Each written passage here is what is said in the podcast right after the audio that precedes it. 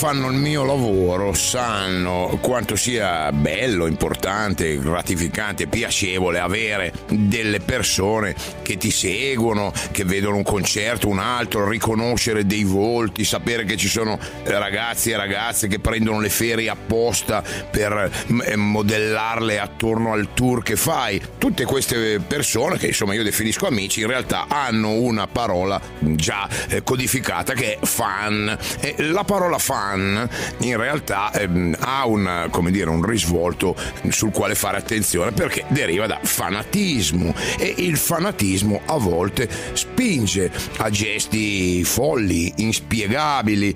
Il proprio idolo è qualcosa che può essere eh, innalzato ma anche annientato. Eh, per esempio, è un caso classico è quando hai poco successo e poi dopo hai successo, che molti cominciano a dirti non è più quello di prima, quasi come se ti dispiacesse che il tuo beniamino comincia a piacere a troppe persone. Poi naturalmente ci sono le manifestazioni patologiche, cioè quelli che in qualche modo ehm, hanno un, un, rapporto tormentato con il loro idolo. Eh, ehm, anche lì mi cito, io nel 78 ho scritto una canzone che si chiamava Superstar, dove c'è un fan che uccide l'artista amato e in realtà l'ho scritta due anni prima di quando eh, Mark Chapman, con in mano una copia del giovane Holden, va sotto casa di John Lennon e lo uccide. Ne abbiamo fatto una puntata. Nel mondo del rock, del metal sono tanti i casi di personaggi che aggrediscono i loro miti, eh, forse perché eh, in qualche modo eh, il rock e il metal sono più, eccitano di più insomma le, le anime. I più appassionati di metal sicuramente ricordano i Pantera, band che ha fatto la storia di questo genere, ehm, stereotipi perfettamente rispettati, mm, chitarre, metal pesante, voce ringhiosa e anche loro hanno vissuto la follia di un fan che si è accanito sul loro fondatore, uno dei chitarristi più amati. Eh, non è un caso, suonava mm, veramente bene, insomma era un fuori classe, stiamo parlando di eh, Dimebag Darrell e dedichiamo a lui la puntata di oggi. Джим.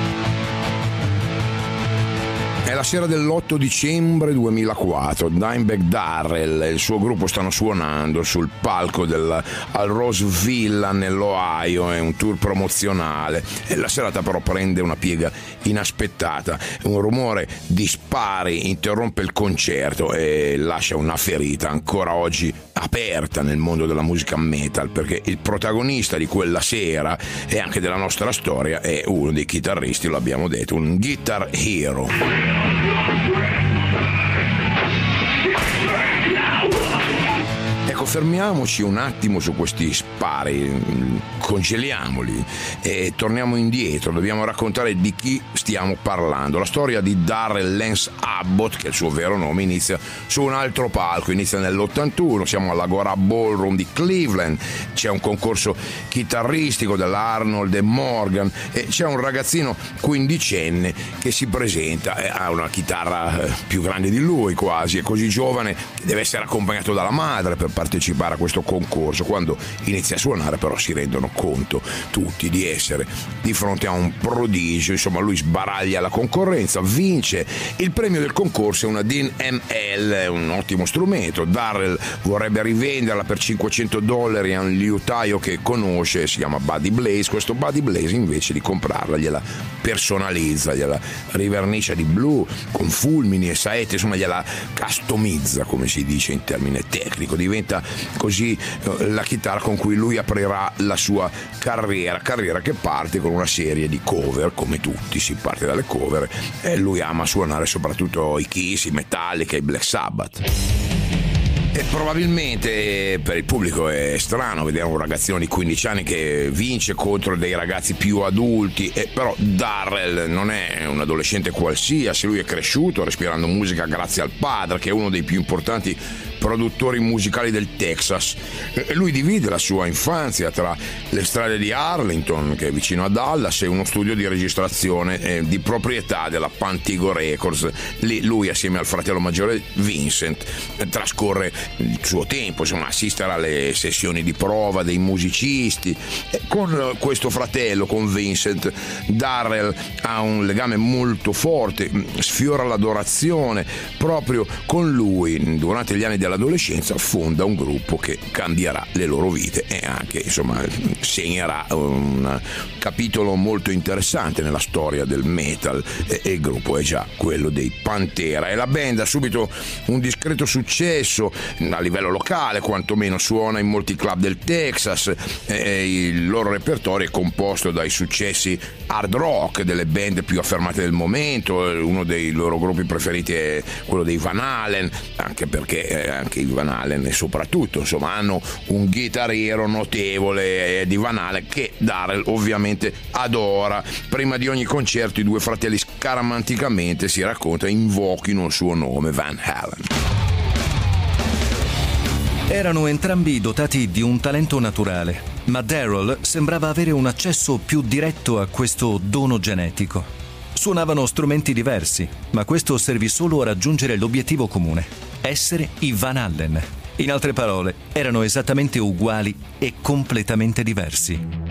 E questo era un brano tratto dalla biografia di Zach Crane intitolata Dimebag, edita da Tsunami Edizioni, nei eh, sobborghi di Arlington. Peraltro, nel frattempo, Darren trova la compagna della sua vita lì, nel mezzo della pianura texana. Si incontrano eh, fin da quando erano bambini, girellando, girovagando per il quartiere. Lui è questo ragazzino che ascolta rock, lei lo spinge giù da una bicicletta per farsi notare e insomma con lei eh, che si chiama Rita Haney lui condivide peraltro il primo vero concerto della sua vita. È il 79 i due vanno assieme a ascoltare i Kiss eh, un altro gruppo insomma grandi padri del rock del, dell'hard chiamatelo come volete. I Kiss hanno influenzato Darrell per tutto il corso della sua carriera se li ha addirittura tatuati addosso. Nel 1983 Darrell ha solo 17 anni e già il suo primo disco il disco dei Pantera l'album si chiama chiamerà Metal Magic,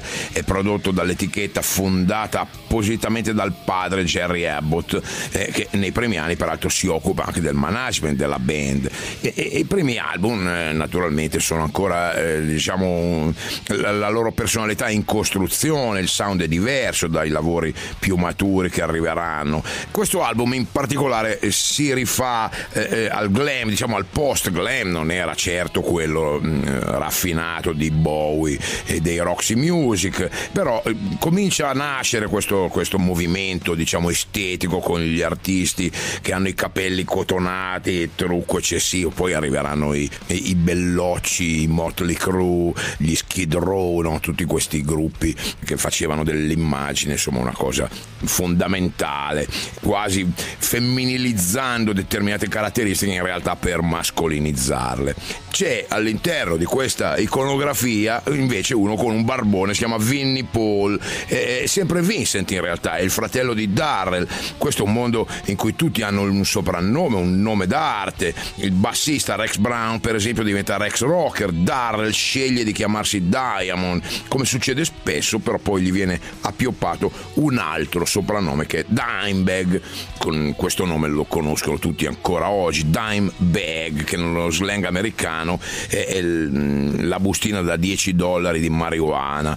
Era il suo regime giornaliero insomma per mantenere flessibile la mente almeno così lui sosteneva come sosterrebbe anche il drugo del grande Lebowski non è una novità peraltro associare il mondo del rock alle dipendenze e la debolezza di Darrell in realtà non è certo la marijuana ma è qualcosa di molto più pericoloso cioè l'alcol Bevevano, ma quello non era proprio scandaloso, a parte la vista di un Daryl quindicenne a cui venivano serviti dei beer bong. Per fare un beer bong bisognava attaccare un tubo a un imbuto. Nell'imbuto si versa quindi un litro di birra e all'estremità libera del tubo il fortunato o malcapitato beve alla goccia tutta la birra versata nell'imbuto. La band trascorre 5 anni, diciamo, in un limbo, la gavetta, riscuote un discreto successo a livello locale, serve qualcosa di più per la svolta, qualcuno in più forse. Nell'87, su indicazione di Darrell, i Pantera decidono di sostituire il cantante. I due fratelli scelgono un ragazzo di New Orleans, si chiama Phil Anselmo, voce grintosa, molto personale, insomma, eh, tutto questo porta il gruppo a un cambiamento di stile stile, eh, si sposta su sonorità più aggressive, power metal è l'album di passaggio. E già power metal è come dire una dichiarazione di intenti. E poi arriva il lavoro che li consacra al grande pubblico, Cowboys from Hell. 24 luglio 1990 è il giorno di uscita di Cowboys from Hell, è un giorno che cambia da subito il destino dei Pantera, grande successo, eh, diventerà addirittura disco di platino. E, e, grazie a questo risultato i Pantera hanno finalmente l'occasione di fare un tour al di fuori degli Stati Uniti, accompagnano un um, gruppo leggendario, i Judas Priest di Bob Alford in Europa. E l'anno successivo approdano al Monsters of Rock eh, che è eh, dire, uno dei grandi coronamenti nel settore. E quell'anno in scaletta ci sono gli SDC, Motley Crue, Metallica, qua si comincia a mm, giocare con i grandi, i Pantera sono entrati in Serie A. E c'è un cambiamento nelle sonorità del gruppo, forse è eh, proprio questo la, la ricetta vincente, con la voce che si incattivisce, arriva il doppio pedale alla batteria, la chitarra comincia a essere accordata su tonalità eh, più basse, le corde più morbide creano insomma un suono completamente diverso, un po' più, più inquietante, più tetro libero e poi insomma per chi non avesse voglia di addentrarsi in eh, eh, questioni tecniche basterebbe buttare un occhio alle foto per notare come alla svolta musicale si affianchi anche un chiaro cambio di look, basta con i capelli cotonati e le paillette eh, alla Bon Jovi, Pantera passano ai jeans strappati, alle barbe lunghe, il pantalone più corto magari sotto al ginocchio, anche nei concerti c'è un nuovo approccio, lo diceva anche Phil Anselmo, loro eh, volevano terrorizzare il pubblico e i nuovi pezzi vengono suonati su un palco accecante grazie all'uso di, di luci molto forti, le luci eh, uguali a quelle delle piste di atterraggio degli aeroporti, insomma le esibizioni dal vivo dei Pantera diventano uno spettacolo unico anche a livello scenico, lo sostiene anche il manager della band di allora, Webster, detto Pyro. Mentre ero nell'aeronautica ero solito andare nell'accampamento dello squadrone della manutenzione, a chiedere ai ragazzi di darmi qualche luce e cose che loro usavano per il B52. Presi alcune di queste luci da 28 volt e le assemblai per il voltaggio casalingo, ma erano comunque luci per l'atterraggio dei B52, quindi puoi immaginare quanto fossero forti. Beh, la storia della musica è piena anche di, di, di, di, fuochi di paglia, di artisti che spariscono dopo aver azzeccato un album, in Italia ne sappiamo qualcosa, insomma, oppure artisti, e anche questo lo sappiamo benissimo in Italia, che passano la vita a ripetere se stessi all'infinito. Beh, non è il caso dei Pantera, perché dal 90 e in poi c'è per loro un'ascesa continua e uno stile che si evolve, ehm, maturando ogni disco. Il secondo lavoro di questa nuova fase si chiama Vulgar Display of Power, titolo che peraltro viene da una frase detta dalla bambina mm, posseduta dell'esorcista, disco che regala dei pezzi tra i più conosciuti dal grande pubblico come Walk, come This Love e poi arrivano gli album seguenti che confermano il crescente successo, diventano un'icona, le magliette dei Pantera, insomma non sono cose qualsiasi, se tu vedi in giro uno con la maglietta dei Pantera mm, capisci a che eh, club eh, di vita appartiene. I loro concerti si aprono sempre con la frase di Cowboys from Hell, la loro canzone più famosa, We are taking over this town, ci prenderemo questa città.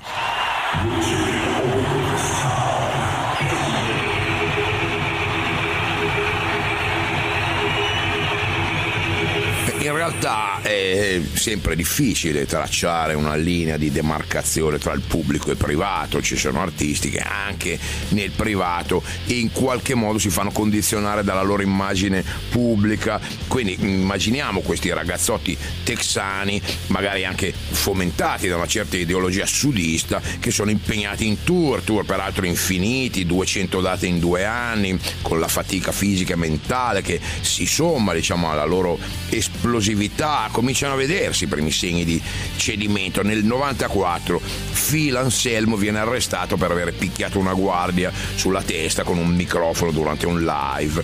Eh, in un altro ambiente sarebbe insomma un episodio da stigmatizzare. Nel mondo del metal è un peccato veniale. Peraltro, insomma, l'animo dei quattro Pantera comincia a eh, andare verso fasi di vita estreme. Siamo alla distruzione e un po' anche all'autodistruzione. Il falco.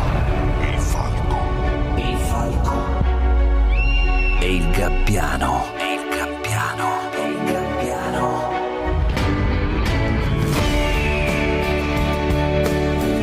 Stiamo raccontando la storia di Darrell Abbott, detto Dimeback Darrell, chitarrista fondatore dei Pantera, uno dei gruppi metal più influenti della scena degli anni 90, musicista di talento incredibile, diventato schiavo dei vizi che stanno portando lui e i suoi compagni vicini alla distruzione. Insomma, è la storia, ahimè, di eh, centinaia di grandi band, vita passata a calcare palcoscenici, eh, i Pantera che hanno scalato in fretta, oddio in fretta, hanno fatto un po' di, di, gavetta, però insomma adesso sono in cima, però su di loro si stanno addensando delle nubi molto scure già in atto diciamo, l'innesco che porta la band verso la crisi. I Pantera nel giro di pochi anni sono diventati una delle band metal più importanti a livello mondiale, con un pubblico fedelissimo come capita nel metal,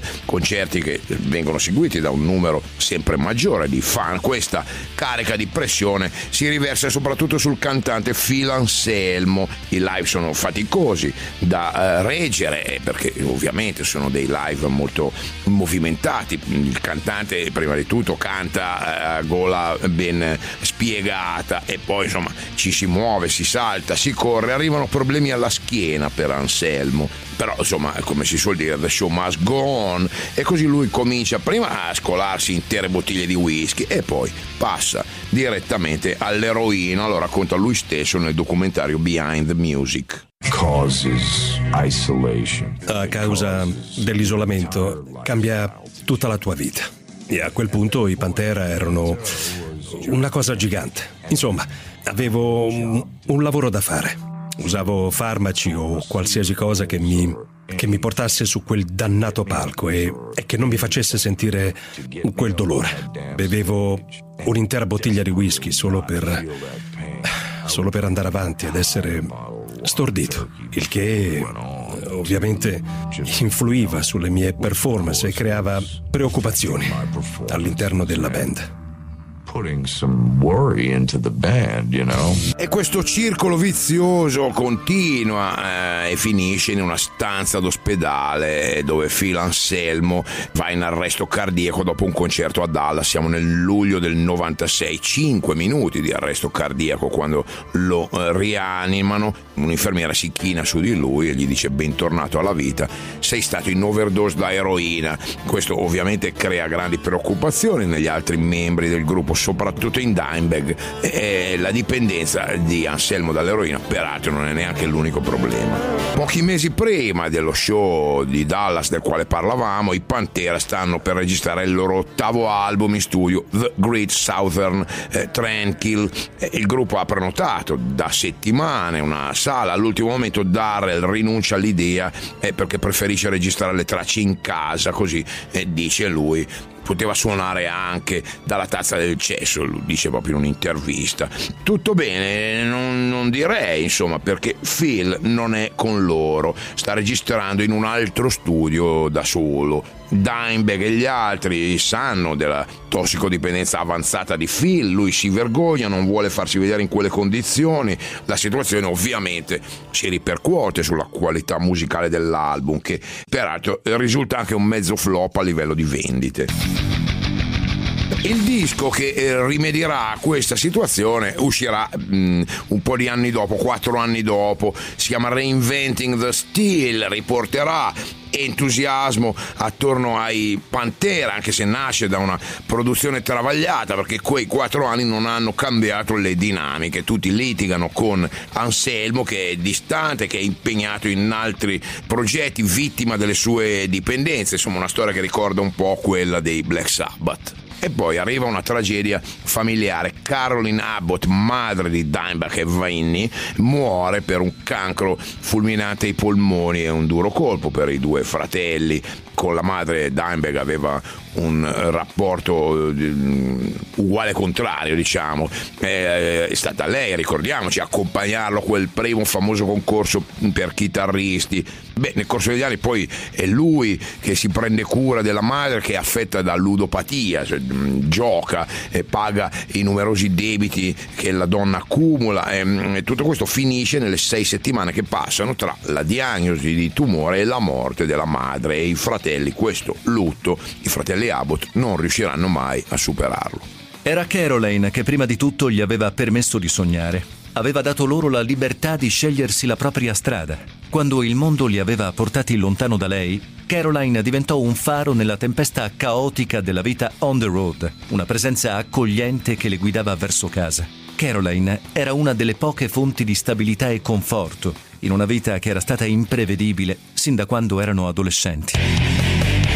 L'album Reinventing the Steel rilancia la band. Tutto lascerebbe intuire che i Pantera sono pronti all'ennesimo grande salto. In realtà non sarà così. Partono per il tour europeo con tensioni, con malumori interni. Poi arriva l'11 settembre 2001, quando anche loro, come tutti, vedono in televisione le immagini degli aerei che si schiantano contro le torri gemelle. Loro sono in Irlanda, rimarranno lì bloccati per due settimane. Qui diciamo, il loro cuore americano ferito decide che è ora di fermarsi, insomma interrompono il tour per non riprenderlo mai più.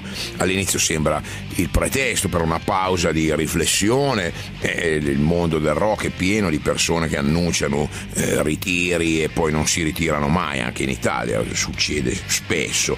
Stabiliscono un appuntamento per parlare tra loro di questo momento, dovrebbero vedersi a New York, però si presentano solo i fratelli Abbott, Dimebag e Vini, Rex Brown e Phil Anselmo non si fanno neanche vedere, questa è la goccia che fa traboccare il vaso. Dimebag è stufo e decreta la fine dei Pantera, ognuno dei membri parte con altri progetti. Dimebag e Vini fondano un nuovo gruppo, i Damage Plan, con il quale l'8 dicembre 2004 si preparano a salire sul palco, su quel palco da dove siamo partiti all'inizio della puntata. Il falco. Il falco.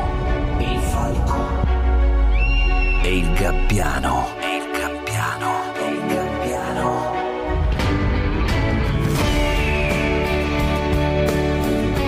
Ritorniamo sul palco della Rosa Villa e ritorniamo a quell'8 dicembre 2004. Nel backstage i due fratelli Dimebag e Vinny celebrano il loro rito, gridano Vanale nel nome del loro idolo, insomma la loro scaramanzia. Il concerto inizia. Dopo pochi minuti Dimebag sta facendo uno dei suoi assoli indimenticabili. Sul palco sale un uomo, è armato di pistola, urla qualcosa di incomprensibile, spara, colpisce Dimebag alla testa, fa fuoco su un bodyguard e poi viene ucciso da una guardia di sicurezza del locale. I soccorsi sono inutili. Dimebag muore sul colpo. Nessuno conosce le reali motivazioni. Eh, il killer è un ex marine, si chiama Nathan Gale, mm, la sua passione per i Pantera viene trasformata in follia, forse è fomentato dal clima di odio, di tensione che si respira eh, attorno a questa nuova band. È un clima che è diventato mm, molto pesante, eh, accuse reciproche, litigi pubblici. Eh, Phil Anselmo, tale è diciamo, la, la tensione, la credine, viene ritenuto indirettamente responsabile della morte di Dimebag. Lui aveva eh, confidato, per esempio, confidato si va per dire, perché se lo dice a una rivista, l'aveva dichiarato, la rivista era Metal Hammer, aveva detto Darrell merita di essere picchiato violentemente, l'aveva detto poche settimane prima dell'omicidio. Il funerale è in perfetto stile Pantera, eh, piccola folla di, di, metal, di gente del metal, bara griffata Kiss e eh, tra i presenti eh, l'idolo di una vita, Eddie Van Halen, che si presenta per portare il suo omaggio e un attimo prima della sepoltura suona un assolo solo per Dimebag davanti alla sua bara. Van Halen, l'ultima parola che Vinnie Paul e Dimebag si si sono scambiati prima dell'inizio del concerto e quindi della morte di Dimebag, l'eroe di un ragazzo del Texas che è diventato la sua fonte di ispirazione. I due si sono incontrati solo una volta, poche settimane prima della sparatoria a Las Vegas e in quell'occasione Dimebag aveva offerto 30.000 dollari per la chitarra di Eddie. Durante il volo di ritorno si era girato verso il fratello e gli aveva detto che dopo quell'incontro per lui quell'aereo avrebbe anche potuto schiantarsi e lui sarebbe stato felice. Beh, ci era andato vicino. Come ultimo saluto, Van Halen regala a Dimebag la sua chitarra. Dimebag era un originale, merita un originale, così dice Van Halen e oggi Dimebag riposa in pace imbracciando la chitarra di Eddie Van Halen. Tra i partecipanti al funerale però c'è un silenzio assordante perché risuona un'assenza, quella di Phil Anselmo. La famiglia eh, gli ha negato la possibilità di partecipare alla funzione di salutare Dimebag per l'ultima volta. Non era solo un chitarrista. Voglio solo dire Benedetta sia la sua famiglia e tutti i suoi amici più stretti. E non ho mai avuto l'occasione di dirgli addio nel modo giusto. E, questo mi uccide. Mi dispiace così tanto. Avrei voluto andare al funerale, ma dovevo rispettare i desideri della famiglia che, che non mi voleva lì. Credo che quello fosse il mio posto, ma capisco completamente. Sono dispiaciuto per i membri della sua band. I'm so sorry to his band members. E queste erano le scuse commosse di Phil Anselmo, ovviamente soffocato dai sensi di colpa. Tanti fan negli anni successivi hanno sperato in una reunion dei Pantera con Zach Wild alla chitarra, un altro chitarriero, eh, ha suonato con Ozzy Osbourne, insomma è un fuori classe, però non è avvenuto questo. Vinnie Paul non è riuscito mai a perdonare eh, Phil dopo la morte del fratello, lo stesso Vinnie anni, peraltro, un anno fa è morto per un infarto. I Pantera non ci saranno mai più, Dimebag continuerà ovviamente a suonare come tutti i cantanti più amati, a suonare negli stereo, eh, ahimè anche nei lettori MP3, nelle chiavette di giovani metallari che stanno sognando di diventare dei grandi chitarristi. Lascia una grandissima eredità e una riflessione sui rapporti a volte pericolosamente tormentati tra il fan e il è l'idolo. Se mm, volete mandarci dei commenti sapete dove trovarmi. Ciao, a lunedì. Il falco e il gabbiano. Un programma di Enrico Ruggeri. Testo di Simona Capodanno, con la collaborazione degli studenti del Master in Radio, TV e Web Content della 24 Ore Business School. Claudio Balboni, Danilo Di Trani, Maria Giulia Sofi, Vittoria Zaniboni.